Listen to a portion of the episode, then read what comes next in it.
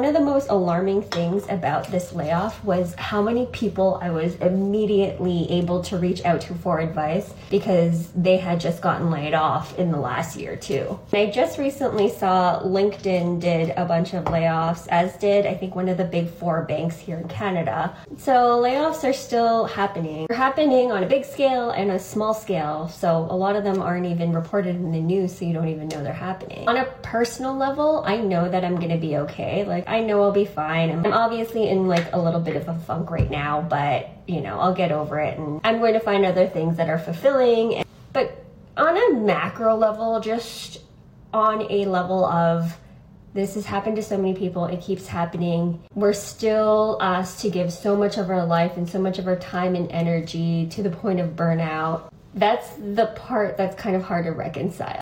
A lot of people have told me it's just business, don't take it personally. It's happening across the board, or, you know, people experience job loss in their life, and that's just something that happens. And I get that, I understand that. But this is why I keep going back to these things that I've been preaching about work life balance, setting boundaries at work, taking all of your vacation, and decentralizing your career from your life. Because when stuff like this happens, it just reinforces that idea and that belief system that I have.